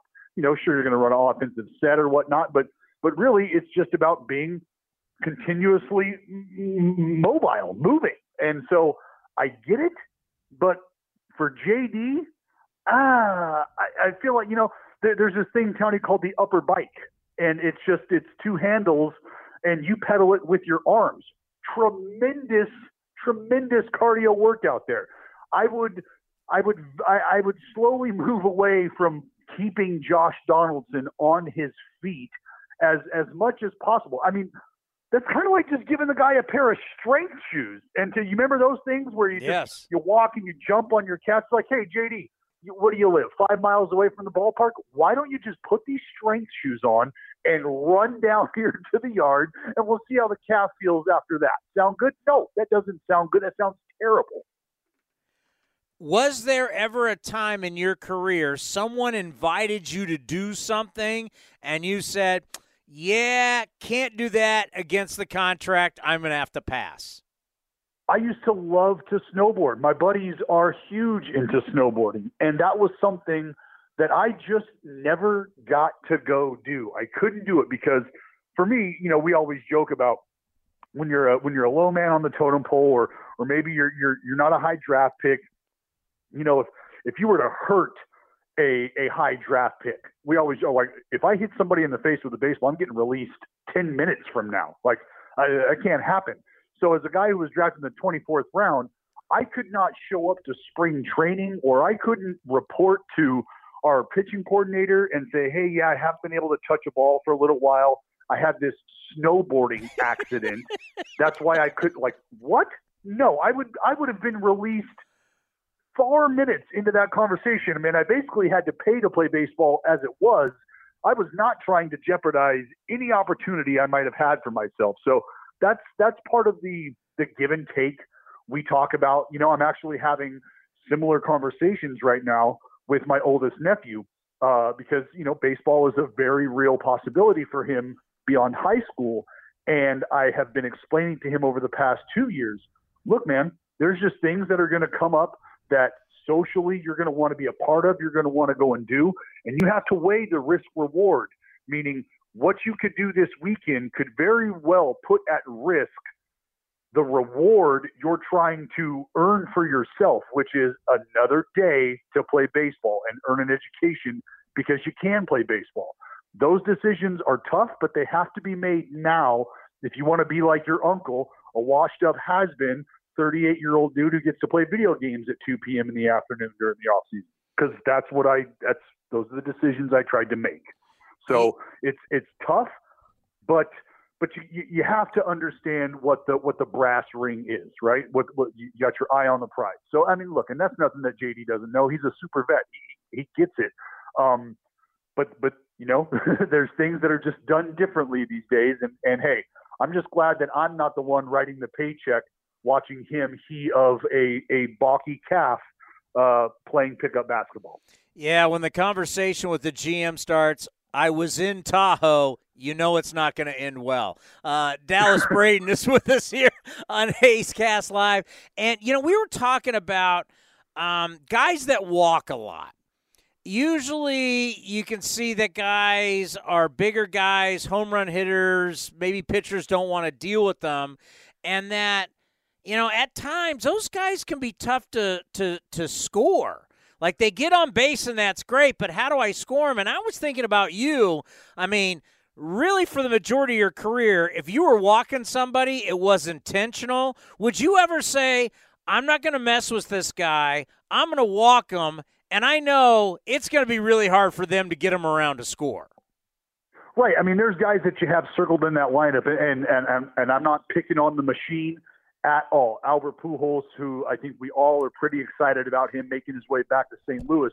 But for all intent and purposes, that's an individual that if he's standing on first base, like you're going to have to get four or five hits for him to come around and score, right? Like that's that's pretty much what it's going to take. I mean, it's either a homer or you're going to have to hit like three triples, and then maybe he'll be in scoring position by that time. And for for me, it was an opportunity where if you're, you know, if you've identified a spot in the lineup a, a breathing hole of sorts. Think about being trapped under ice. You're looking for a hole to come up and catch your breath. Well, those clogs can represent that. And it's almost a double edged sword that you're trying to sheath. Like, I don't want this guy hurting me power wise. And I understand that I'm putting traffic on the base path, but I don't want it to be a one run swing compliments of that big bopper there. What I can do, though, and what I have confidence in, is making my pitch to the next guy. And I'm going to pick my poison here. And I know if I've got less than two outs with that guy, that big bopper standing there on first, clogging the bases like a bad bow, like I, I'm I'm okay with that because I'd like to think that I could get a get a little rollover, little four six three, six four three, whatever, and and live to fight another day. So there is absolutely strategy involved when you're trying to weave your way in and out of a lineup that's got a lot of potency in it. You're looking for those guys that could a hurt you, but b really serve as sort of a, a, slowing down, like a clog effect, for you to try to get that ground ball and get you get you and the boys out of that inning. You know, I've always said about our beloved Oakland Athletics is that it's the the land of opportunity. And you've been through it in your career where you're a young guy and you're looking up and you know, you pitch well, you're going to have that opportunity at some point to get to the big leagues to where some organizations you're trapped there's always somebody above you you don't get that opportunity. What is it like to be in the minor leagues for the A's knowing that you do what you need to do there's a chance for you to get to the big leagues? Well i i can understand you know the the, the idea of the the A's and what the situation right now represents. I always try to send the message to guys in other organizations as well that each and every day you take the ball, whether it's an A ball or the big leagues, is always an audition for the 29 other teams out there because there's going to be movement, whether you like it or not, whether you have a say in it or not. So all you can do is continue to represent and show what you are capable of doing. That being said, when you understand that the pathway is maybe a little wider and there's more of an opportunity based on what things look like ahead of you, well, that's where you have to go into assassin mode. You have to go into hunter mode. You need to become a great white. That way, the minute there's a drop of blood in the water, you know how to circle, you know how to strike, and you know how to clamp down and not let go of the opportunity that has arisen. And that's what the mindset needs to be like, whether you are in short season or you're in AAA and you're just a phone call away. The mentality should always be I'm just a phone call away. I'm a big leaguer stuck in A ball. I'm a big leaguer stuck in double A. And when you have movement ahead of you, look, the writing's on the wall, right? We're not saying anything that isn't already readily apparent when you take a look at a roster. So if those opportunities are there, I don't understand how anybody could not want to be doing everything possible within their reach to put themselves in a better position than they were in yesterday. That has to be the mentality. You know, so much of professional sports is in between the ears. And we now talk so much about analytics, which are basically math equations, how we're judging these players with these numbers. And I'm reading this book about analytics, and it talks about how the W uh, for a starting pitcher is overrated and not a good way to judge a starting pitcher. And I say to myself, the mental side of a starting pitcher, that carrot that you throw out there for a starting pitcher, the achievement, and I think about a guy like yourself, Dallas, when you're out there and you're battling for that W, and there's runners on, there's 30,000 people in the stands, there's just chaos. A pitcher's not up there thinking about his XFIP. He's thinking about that W. He's thinking about that carrot. Talk about as a starting pitcher, you're going to have analytics and you're going to have numbers that tell you how good you really are. But what does the record mean to you as the human being, the starting pitcher? Well, it, it means a lot because you understand how hard it is once you get to the big leagues and frankly, you know, upper level pro, pro ball, you understand how difficult it is to win a baseball game, period, full stop. Now think about being the starting pitcher who's responsible for giving his ball club the opportunity to win that game. You understand now, you know, these days, over the course of five, six innings, that's not necessarily enough work to be done. And I never believed it was when I was pitching. You know, I, I love the idea of a six inning, three run outing being quality. And, and I always say this at the end of the year, if I give you 32 of those starts, just like that, my ERA is a 4.5 ERA. And if you just glance at that, you're not looking at me like a guy who's giving you a chance to win every day. You're looking at me like somebody who's probably putting pressure on the offense, putting pressure on the defense. So when you think about the way that the analytics have kind of, I don't want to say taken over, but the role that they have taken in assessing talent, in assessing ball clubs, it's it's now something where ironically we're watching the value of the starting pitcher, the value of the guy who can go deep almost increase again because of the analytics, because you're trying to identify these rare birds, these unicorns that can give you that seven inning body of work, two runs or less, so that the bullpen that you're going to be heavily reliant upon actually catches a breather here and there. Because over the course of a road, road uh, of a road trip, ten games or so, how often is that bullpen going to be asked to either clamp it down and stop the bleeding, or to win the ball game for that team? Rendering the starting pitcher basically a non factor. Well, quite a few times. I'm going to guess probably four, at least half maybe of those games in a road trip. You're going to be really relying upon those those bullpen guys, and understandably so. But from a starting pitcher's perspective, when we were told, and it was kind of you know mathematically introduced that the win doesn't mean much, a lot of that had to do with how bullpens were going to be deployed, how things were going to be used, how players were going to be used. So there's a point of pride that goes into it, and I totally understand it because you want to hang around long enough in the ball game to really matter. And that's when we talk about guys who may or may not deserve to be in the Hall of Fame. And I'm I'm not saying that he does not deserve to be in the Hall of Fame. I love the idea that a guy like Jack Morris is in the Hall of Fame. Why? Because when you listen to his teammates and you listen to the men that he competed against, understanding what he represented every fifth day for his team and essentially what the other team had to game plan for, that was a dude who was just not coming out of the ball game. It just wasn't going to happen. And he did that. I mean, we're talking about a 10 inning game seven. I mean, that's absolutely animalistic, but that's the mentality is I want to hang around long enough. So if this doesn't work out, put it on me. My fault. I'm the one who couldn't get it done. Or at the end of it all, thank God I was able to give my offense just enough of a chance to put up one more run than them. And we're able to either hand the ball over to those absolutely devastating relievers, or if I'm fortunate enough, I get to finish what I started. So it's a huge point of pride from a starting pitcher's perspective.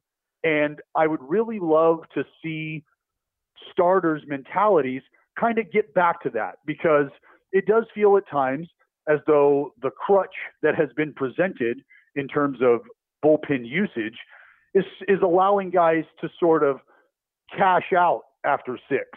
And then you're just really excited if you get through six. You're really excited if you get through seven, which again, if you're following the way the game has been played recently, that's not a knock on the game. That's just the way the game has evolved. So I'm never one to cast stones at the way the game is played today because I understand this game is ever evolving. But it's a fun little exercise to turn back and think about how many guys were pitching seven, eight innings when their team was down four runs or so, just because that's the way starters went, just because that's the way how they that's the way they were deployed. So it's it's definitely different these days. But in, in terms of valuing the win and valuing a guy that can get you through seven, maybe eight, maybe even finish it. I mean, those are rare breeds these days. You know what? I think bullpens year to year, you just have no idea. Like one year, you it's a strength. The next year, it's a major weakness. Why do you think they are so all over the board year to year? Because you're asking a multitude of guys. You're asking eight, nine guys to constantly be on it each and every day. I'm going to need you two to have your best days today. And then tomorrow it's going to be you two. I'm going to need to have your best days. And then maybe tomorrow it might be you three. And if we get lucky, maybe the day after that, I'm only going to need one or two of you again. Which ones? I don't know. Based on your performances those few days prior, it might not be you. And so w- when you think about asking that much out of that many guys day in, day out, things change guys are either trying to figure something out by way of a pitch or by way of feel. Maybe they've worked on something mechanically or they're going through something mechanically. And this just happens to be the year where it's not getting put together. This just happens to be the year where things are herky jerky and I just can't quite figure it out. And if that happens, and that happens to maybe one or two guys down there in a bullpen, the entire complexion of that troop of arms down there has changed. Because now the guy you were relying upon on the plus side of things were when when we're winning a ball game and this guy can give us maybe four or five outs well if he's if he's stumbling right now who do you go to? You're going to be asking someone very different than that fella to do his job. And that's not his job. His job is something else. But that now changes in the blink of an eye so that's why I believe bullpen uh, performance can be hit or miss, is because very rarely do you get the guys who are as you know who are as consistent as as you'd like them to be for years at a time. It's it's it's tough to find, especially when you're talking about an entire group of guys. You'd love to have six out of the eight completely dialed in for a four or five year stretch. Well, what are the odds that those fellows are a part of your bullpen for that four or five year stretch, right? Guys pitch well, Guys outperform their contracts, guys get paid, guys move on. Things change. So you're constantly asking a lot of a large group of people that is really very fluid when you think about the way bullpens are used between the AAA level and the big league level. Man, I could talk to I could talk to you all day, but I got to get the Dodgers A's. Oh, let's go. Let's go. We got baseball at nighttime in the desert county. I can almost smell opening day, my brother. Oh, it's the best. Be well. We'll talk soon. Sounds good, buddy. We'll see you. The great Dallas Braden right here on A's Cast Live. Seriously, I could just talk to him all day long. He's the best. That's such a great perspective. How much time do we got? We're running out of time. I'm just warming. The coffee's just kicking in. It's Not even six o'clock yet. I know it's uh, it's we're starting to get back in that that mode of uh, six, four four to s- almost six for our Well, start see, times. and then now I would I would do pregame. Yeah, yeah, it's true. I'm We're- getting ra- I'm get I'm I'm starting to round into hey, let's go. I'd be ready for pregame. well, we we're out of time, so We're just out of time. well, we we I have to play a few spots, getting us up to 6 We're back tomorrow. at What time? 11 a.m. So we're back tomorrow at 11 a.m. 11 a.m. Uh, Eno Sarris is going to join us. Talk about all 30 ball te- uh, all 30 ball clubs having a humidor at their ballpark this year. Can I put my cigars in there for? The That's what my friends thought when I said there's humidors. They're like, "Can I can get, put my cigars. in?" I'm like, well, not really what I'm talking about, but well, I Oh. guess it's a good question. And Dan Hayes from the Athletic in Minnesota to preview the Twins. totally didn't have time to get to that. Jim Bowden gave the A's an A Yep, yep. for their off season. When you sent me that, I cringed. I was like, I don't want to look at this. I, Yeah. They got an A. Do we talk about that tomorrow? Yes, and and moving second base around. It's a good it's a good topic as well. Could we right. see more stolen bases? But we have to also challenge him on something about small sample size because he can be a little bit of a small sample size. No, of course. Yes, he's a big analytics guy. And he'll write like 30 pages on it. Our buddy Eno tomorrow. We'll see you at 11. Enjoy a little A's baseball, A's and the Dodgers right here on A's Cast and the A's Radio Network. This has been a presentation of the Oakland Athletics.